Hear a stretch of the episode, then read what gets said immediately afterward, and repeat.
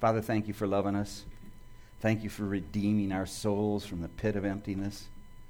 Thank you that you've turned our blackened branches into the springtime green of new life.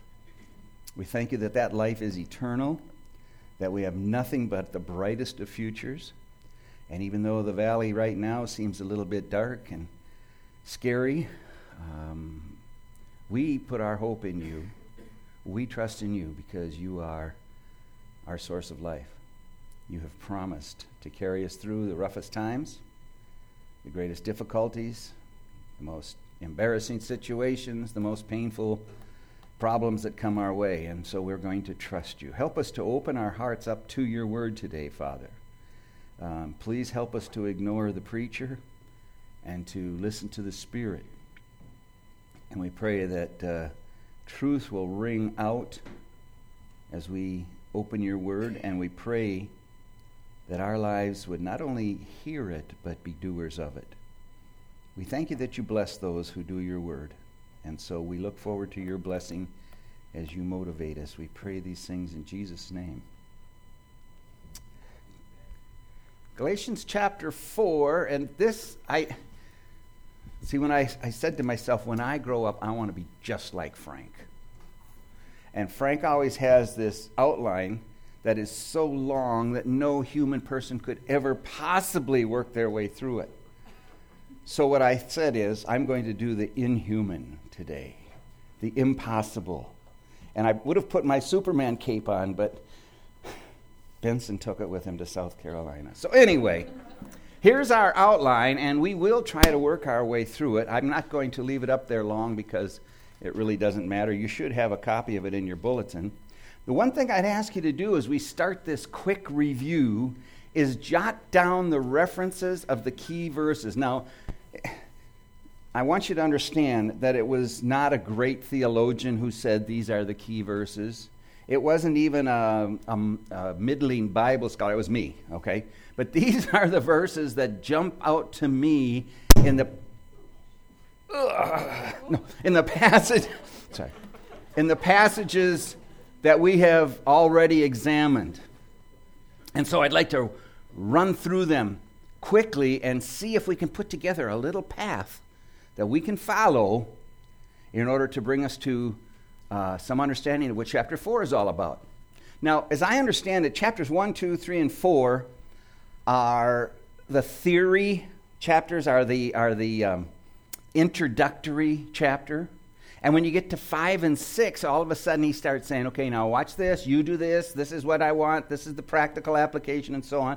So I understand we're still in the theoretical part of it, but it's very important that we get it. So let's quickly review. In chapter one, hello, my fault. In chapter 1 of verse 4, Paul writes, Jesus gave his life for our sins, just as God our Father planned, in order to rescue us from this evil world in which we live. All glory to God forever and ever. Amen. Sometimes when I read that little section, all glory to, it sounds like Paul is just saying something that you say at the end of a prayer. But the problem was that the Galatians were not giving the glory to God for their eternal life. They were doing things that took the glory away from God and put it on man. And so I think Paul is saying here, uh uh-uh, uh, remember, the glory has to go to God. And, and this is something that we're to do forever and ever. This is our role, this is our responsibility. So even the grace that was extended to us to bring us salvation must result in glory to God. Now, if I took that long on every one of these verses, we'd be here till Tuesday. So I'm going to move a little more quickly if possible. Verse, 30, uh, verse 12, Paul says, I received my message from no human source, and no one taught me. Instead, I received it by direct revelation from Jesus Christ. In chapter 2, verse 19, he says, For when I tried to keep the law, it condemned me. So I died to the law. I stopped trying to meet all its requirements so that I might live for God. I don't know what's doing that. I'm very sorry. My old self has been crucified with Christ. It is no longer I who live, but Christ lives in me. So I live this earthly uh, in this earthly body by trusting in the Son of God who loved me and gave himself for me. He says, I do not, verse 21, I do not treat the grace of God as meaningless. For if keeping the law could make us right with God, then there was no need for Christ to die. Do you get that? Back to back to verse 1. All glory has to go to God. Why? Because he's done all the work. If you try and add anything to it, you take glory away from God. In fact, this verse says you make God's grace meaningless. What does that mean? Christ didn't need to die if you can save yourself. Keeping the law makes grace meaningless. Huge concept. Chapter 3. You received the Spirit because you believed the message you heard about Christ. It was not by works, as Paul writes to the church in Ephesians. Chapter 3, verse 6. In the same way, Abraham believed God, and God counted him as righteous because of his faith.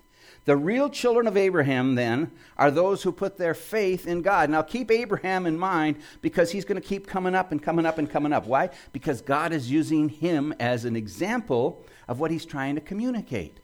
Moses is the other half of that equation. You have Abraham and you have Moses. We'll get to that, but hang on to those names. Chapter 3, verse 9. So all who put their faith in Christ share the same blessing Abraham received because of his faith.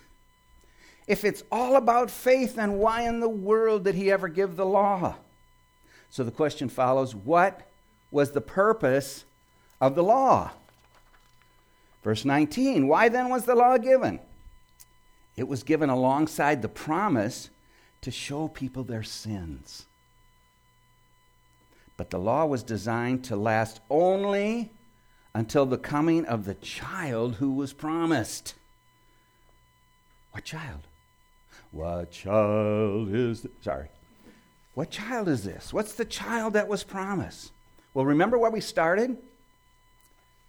Chapter 1, verse 4.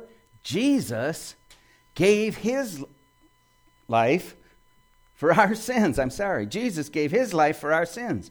Just as God our Father planned in order to rescue us from this evil world in which we live. All glory to God forever and ever. Amen. Verse 24. Uh, let me put it another way. The law was our guardian until Christ came. It protected us until we could be made right with God through faith. And now that the way of faith has come, we no longer need the law as our guardian. Something dramatic has changed. Now, that should bring us up to chapter 4, verse 1, and I can see you're all just excited and wanting to get to the next verse. So, I'm going to summarize. The Judaizers, that is, these false teachers that had come to attack the church, had rejected both the message of salvation and the messenger. Got that? Paul was an apostle, taught directly by the Holy Spirit, given that responsibility to lead God's people. Paul was, was an important person in the growth of young Christians. Do you have anybody that's important in your life as far as your growth is concerned? I remember several men back over the years. A guy named Bob Wilson was tremendously uh, instrumental in my life. Uh, Paul Sapp, Dave Glock, they go on and on. There's people who influence us, and God gives them to us so that we can, we can learn from them. Well, Paul was one of those people. And think what it would have been like if I had been really gaining a lot of, of information and help and understanding from you seem to know Dave Glock. How do you know? Okay, yeah, yeah. From Dave Glock. And then somebody came in and said, Dave Glock, are you kidding me? He's a, he's a false teacher. He doesn't know what he's talking about. He makes up stuff all the time. And could actually, you know, keep talking and whispering in your ear to the point where you went to class the next day and you got your notebook. You do take notes at Emmaus, some of you. That's amazing. Okay, Steve, where's Steve?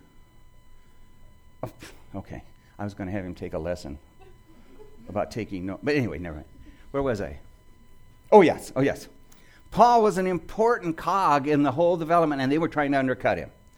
Worse than that, they were trying to undercut the message that God Himself had given to the Apostle Paul and to the other apostles for us.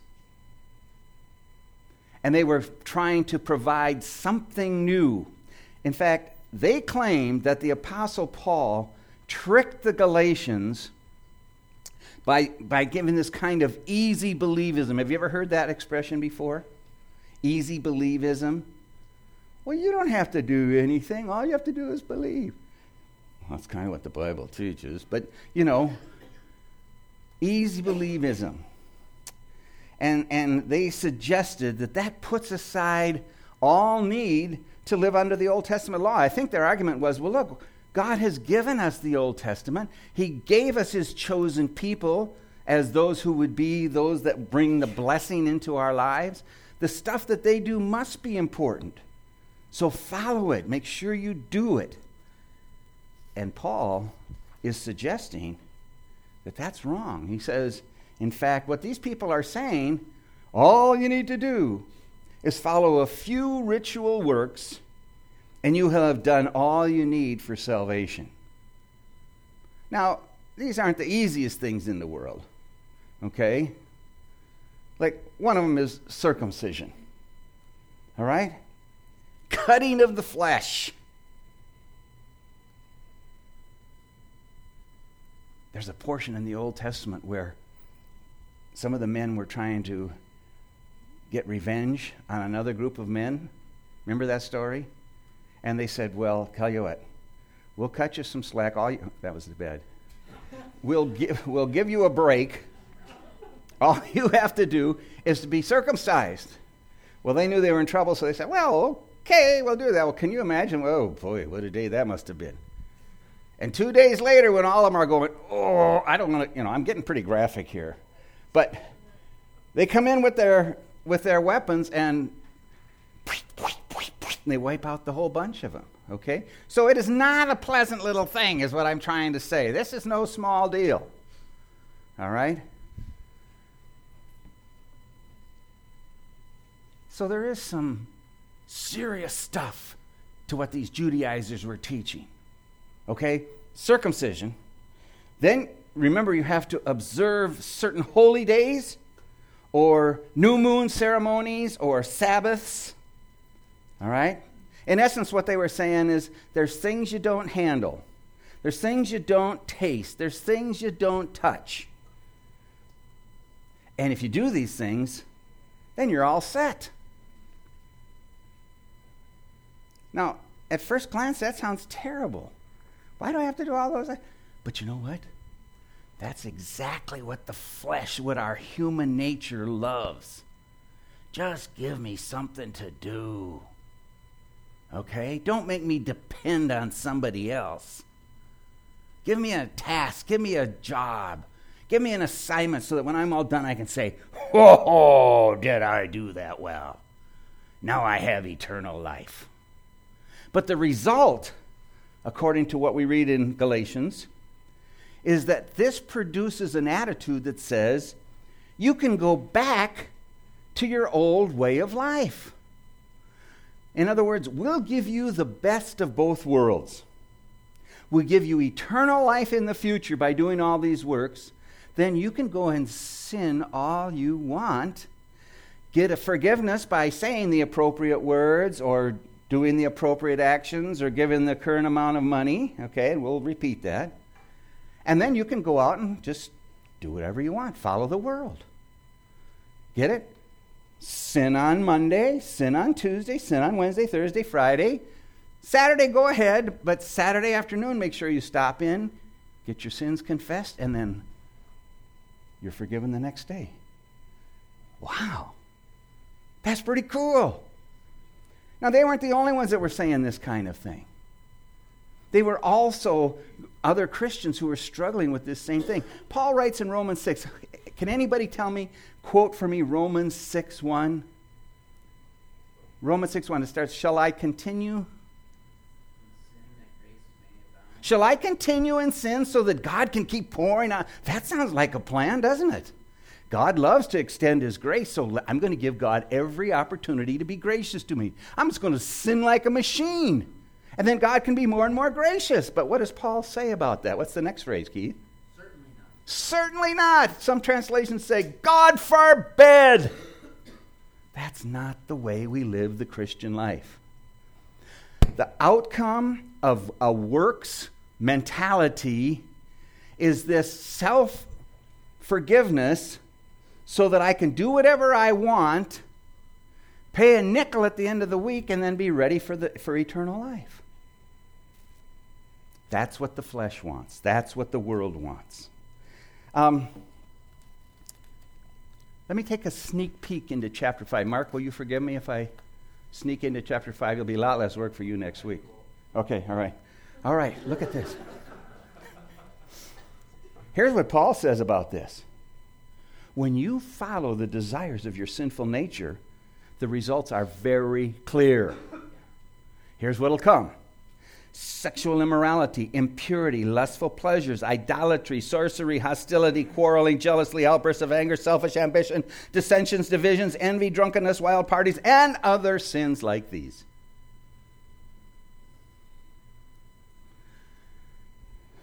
Talk to any of your friends in the world,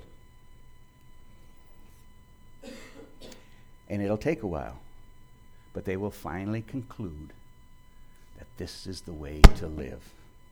Am I wrong? Isn't that what weekends are all about? You struggle through Monday through Wednesday, and then you start partying on Thursday, Friday, Saturday. Maybe your friends are a little nicer than mine, but that's my friends. And this is the result. Once again, these false teachers were saying, after you've done these things, cut a little flesh. Say a few words, pay a little cash. Everything's fine. Paul says, anyone living that sort of life will not inherit the kingdom of God. All right? There's no eternal life when this is your lifestyle. In fact, those who are true believers, if you continue in this kind of sin, God will bring punishment. He will bring discipline. Paul says he will even bring your life to an abrupt end because he will not put up with these kinds of things. No, no, not for the true believer in Jesus. One of the scary things is that if these things are a person's way of life, it's a good indicator that they need to get saved. Okay? Now, am I saying that I have never had an evil or an, uh, never been part of envy? Am I saying that? So, what's wrong here? You have to live a perfect life with no envy, otherwise, you'll not inherit the kingdom of God. Is that what it's saying? Get this, and I think First John supports this. Anyone living that sort of life if this is your lifestyle, will you fall into incidental sin? I'm afraid you will. I do. You know, one of the toughest ones for me is idolatry. Because Colossians says covetousness is idolatry. I, I see you drive by in your, your big Mercedes, you know, and I go, oh, idolatry. I, I hear uh, Neil play the guitar. Where was the electric guitar today, Neil? Oh, all right. well, I kind of missed that. But anyway, never mind. Um, again, what was I talking about? Huh? Idolatry, yes. I covet his ability to play the guitar. What is that? It's idolatry. Ooh, hadn't thought of it that way. Ladies, how many of you ever walked through Ulta? huh? Huh? Struck a nerve, didn't I? yeah. Covetousness. Anyway, you know, we'll eliminate the wild parties because we're a little more holy than the rest, right? And, and some of these other things. Sorcery, ah, ah, not going there, right? But if the sort of life that I have includes some of these things, I'm not headed for heaven, I'm headed somewhere else. If I slip into these things incidentally, occasionally, from time to time, if I have a weakness in these things, what's the, what's the, the remedy for that if I'm a true believer in Jesus? Help me. 1 John 1 9. Praise God. That's our remedy. You ever get to the point where you say, Oh, I confessed yesterday, I confessed today, I'll probably confess the same thing tomorrow, I'm going to give up. Ever feel that way? That's from the flesh, okay? Wow, I wish there was just some way that I could do all those things and then give extra five bucks on Sunday morning. Wow. Let's make a plan. That's what they did. That's what these false teachers were doing. All right? Paul says, uh uh-uh, uh, you are not going to inherit the kingdom of God. So now we move into chapter 4. And here we find Paul introduce this enormously powerful trans, uh, transition, a major change in the way things are done. He, just a minute, I got to get my electronic Bible going here. I should have it out.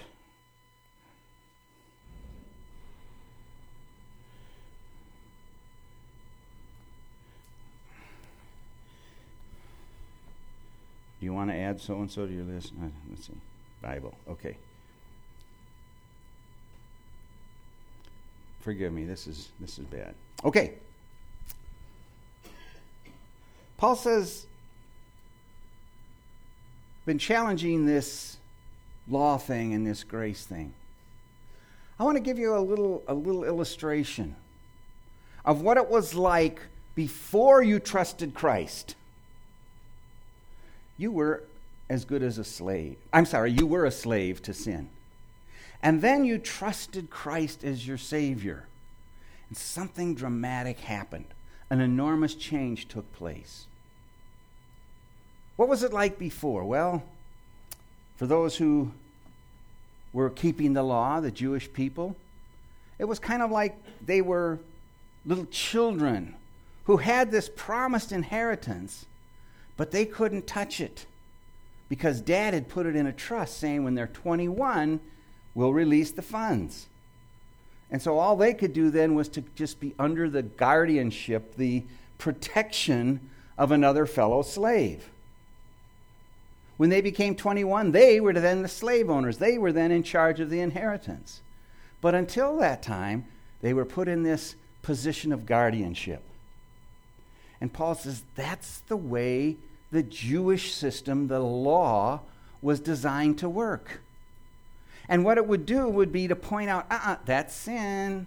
And if they start heading in direction, no, don't do that, that's sin. And there was always somebody there saying, no, no, no. But there was a promise. And Abraham received that promise. Something wonderful is coming that will release you from your guardianship and allow you to become a full fledged uh, adult. You now are under the protection, the keeping of the law. But this miracle is going to take place, and God is going to redeem your soul from the pit of emptiness. And He's going to do it in such a way that all the effort, all the responsibility is going to be not on you, but on Him. Now, is there anyone in the audience who can tell me the story of the gospel? Well, let me say it this way Is there anybody who doesn't know the story of the gospel? The gospel is Christ died for our sins according to the scripture. He was buried, and on the third day he rose again according to the scriptures. Christ became sin for us, says 2 Corinthians 5, so that we could become the righteousness of God through him. That's the miracle of, of the gospel. That's, that's this wonderful message that was coming for the Jewish people. And the beautiful thing is, God opened it up to all the rest of the world. In fact, He told Abraham, through you, all the world will be blessed. I'm going to send the child of promise. And when he arrives, the blessing will be extended to all of you. When that blessing comes, however, understand this it will not be based on what you do or who you are. It will all be based on who He is and what He has done. And if you slip from understanding that or move away from understanding that, you're going to take away from the grace of God. You're going to make the grace of God meaningless, and that will remove the glory from God. That was Satan's role to remove the glory from God, to take it upon himself. That's pretty harsh. I fulfill the same work as Satan if I reject the grace of God and try and do it by works? I think that's implied. So he says in verses 1 through 11 this major change is going to release you from being under bondage to the law and free you through the power of God's grace. Why in the world would you go back to the bondage of the law? Isn't that about what he says in, in the last few verses there, 10 and 11? Why would you do such a thing? Well, I'll tell you why a person would do such a thing. Because it's easy for the flesh to want to do it ourselves and not need God. And we need God. We can't do it without Him. And so we have in that first section this transition from the law to grace. Then in the next section, Paul reminds them that not only have these people undermined the message of the gospel of grace, they have undermined his relationship to them. They're the ones that said Dave Glock is a false teacher, Dave Glock is a liar, Dave Glock does this, and Dave Glock does that. Only they use Paul. And they tried to strip away the God given authority that Paul had in their lives.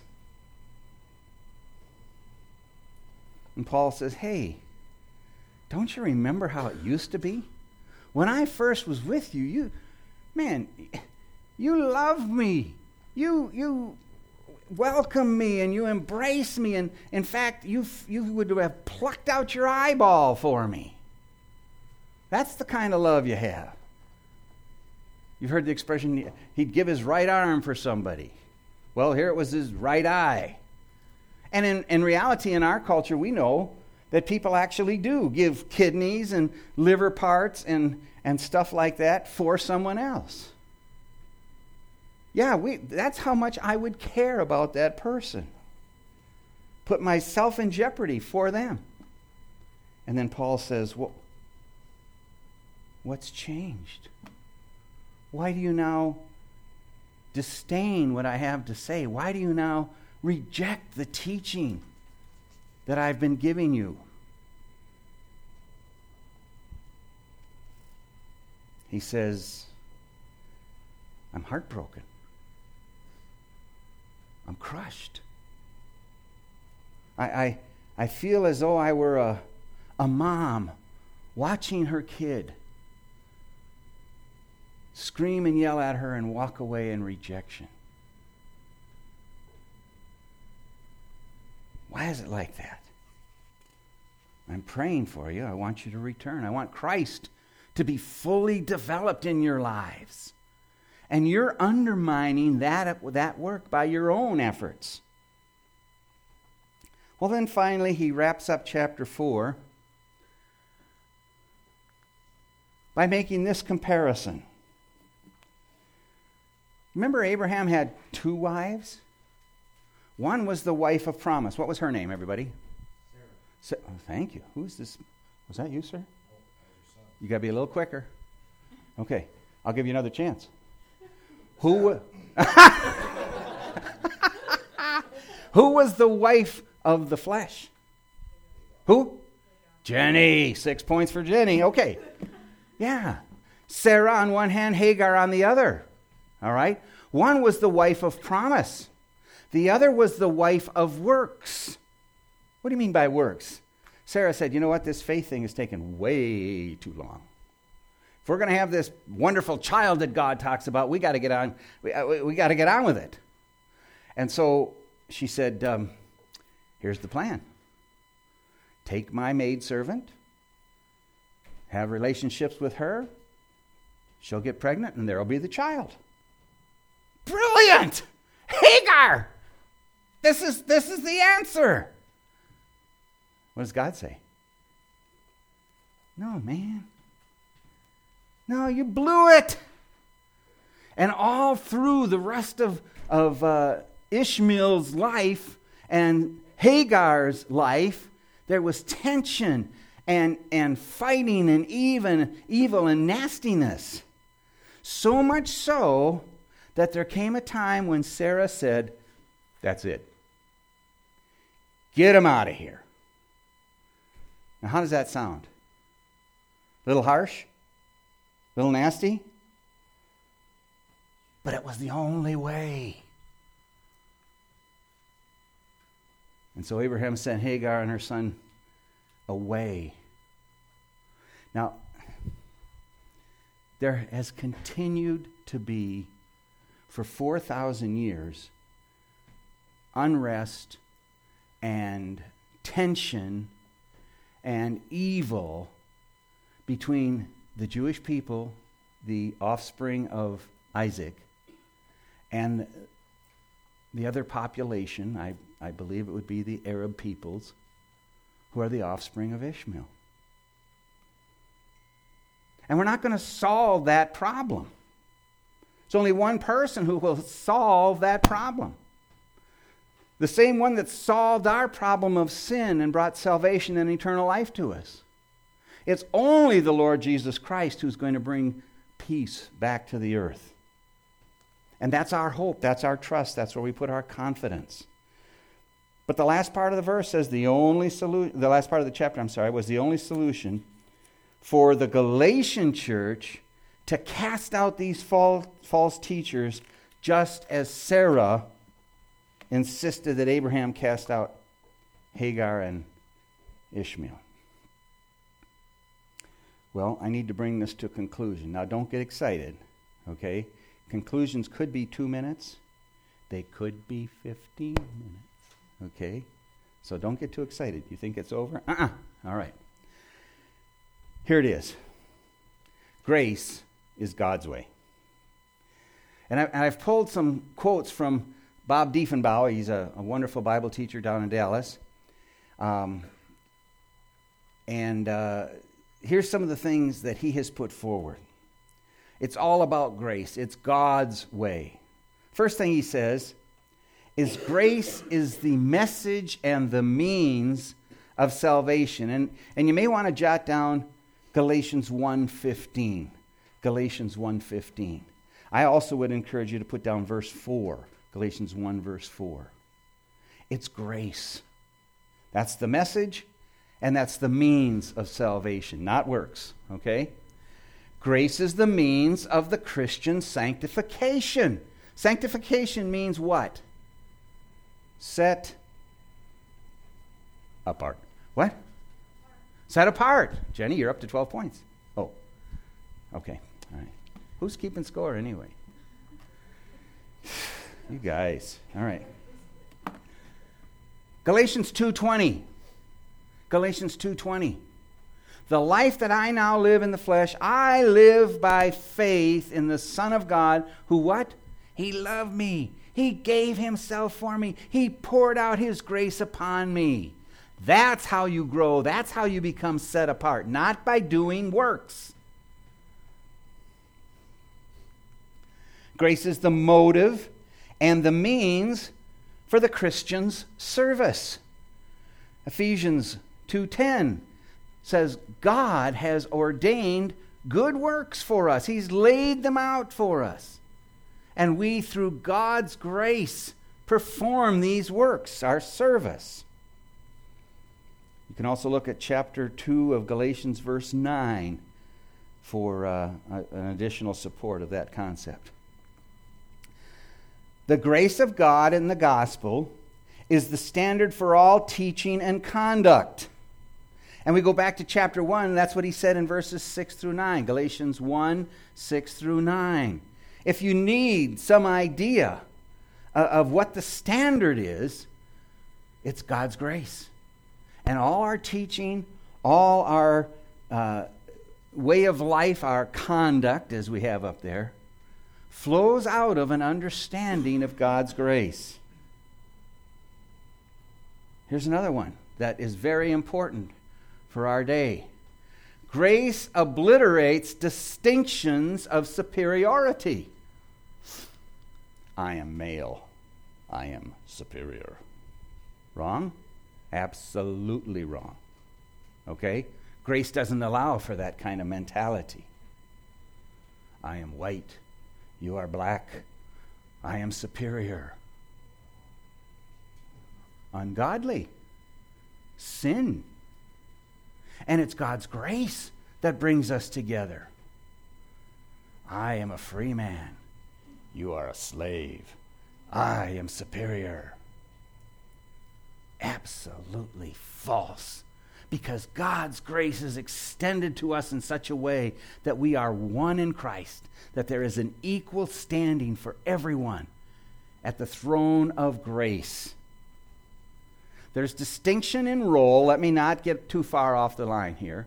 God has given us different roles so that if you're an elder in the local church, yes, you do have some authoritative position and you have things that you need to uh, challenge people about. If you're a father or a mother, you have a position of authority in a person. We're not talking about that. We're talking about the value of a person. And grace puts us on the same playing field, equal before God. Wonderful thing. And then finally, grace is not just a perspective on the law, but it's a perspective on life. This is the way to live. Live in grace. Okay? Let's finish with this. What's the result? Well, we'll go back to chapter 2, verse 20, and remind you of that verse. My old self has been crucified with Christ. It is no longer I who live, but Christ lives in me. So I live in this earthly body by trusting in the Son of God, who loved me and gave himself for me. Let's break it down. Crucified. He died. And when he died, I died. That was my death. There's no other way for the payment of sin except for the shedding of blood, that except for the, the death of an innocent party. That's the only way sin can be paid. And the innocent party was my Savior, the Lord Jesus.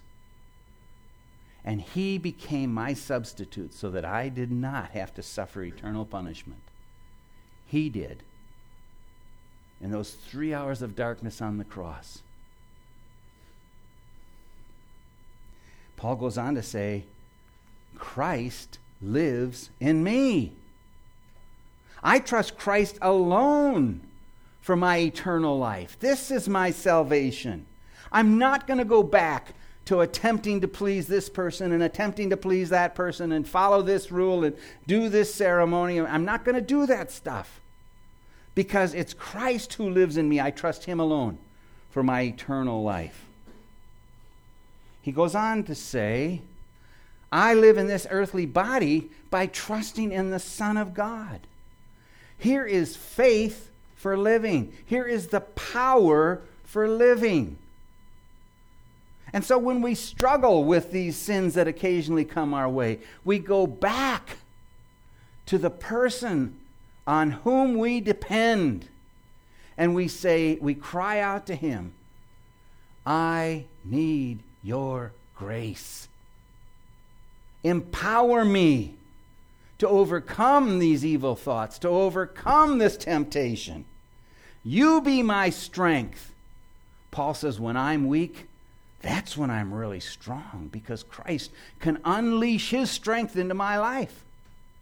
If I'm the one that's sitting there trying to do it and I'm going to make sure that I don't take help from anybody else, then God is not going to be able to, re- well, I'm not saying not able, but God is not willing to release his strength into my life until I humbly submit to him and say, It's only your strength that will allow me to accomplish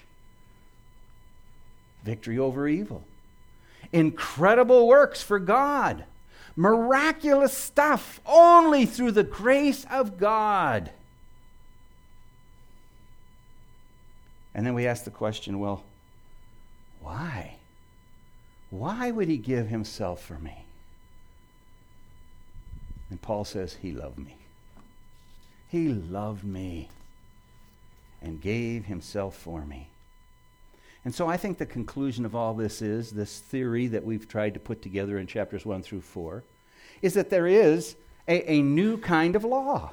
Oh, bad word. But I think you understand what I'm talking about. Okay? It boils down to this love the Lord your God with all your heart, mind, soul, and strength, and love your neighbor as yourself. Who am I quoting? Who's that a quote from? Jesus. Oh, Jesus. All right. Well, then it's, oh, that's a pretty good source. Here's the fulfillment of the law love the Lord your God, love one another. Now, it's my hope that in the next couple of months, Frank, how far are we out from the Ten Commandments? Two months? Almost. No, one month. Month? Okay. We're going to do. Okay. We're going to do a fantastic study of, of the Ten Commandments, and that sounds so boring, doesn't it? Thou shalt not steal. How can you make anything exciting out of that?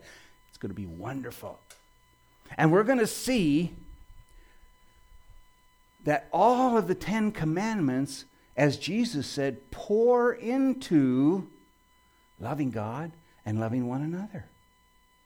And it's an exciting way to live. How many of you ever fall in love? Have you ever fallen in love? Raise your hand, please. Had a boy, Frank. I was hoping you'd get your hand up there. Mark, I don't see your hand. Oh, thank you very much. You don't expect that from Mark, but it's there. It's there. Being in love is a wonderful way to live. It's a wonderful way to live.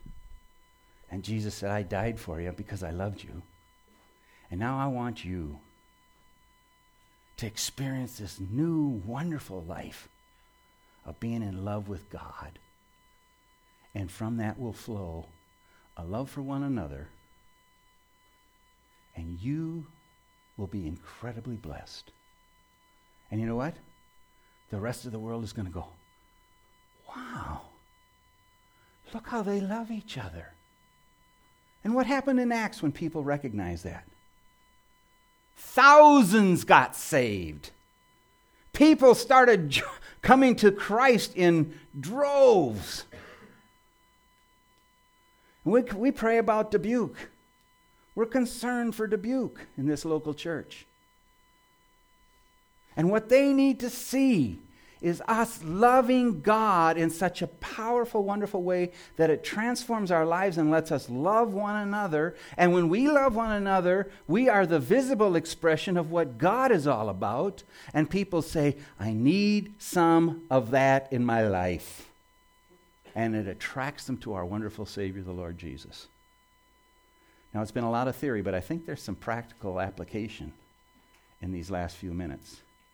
And I'm asking you to contemplate, throw out all the human junk that's come out of my mouth, throw it away, and listen to God's Holy Spirit. Father, we pray this in Jesus' name.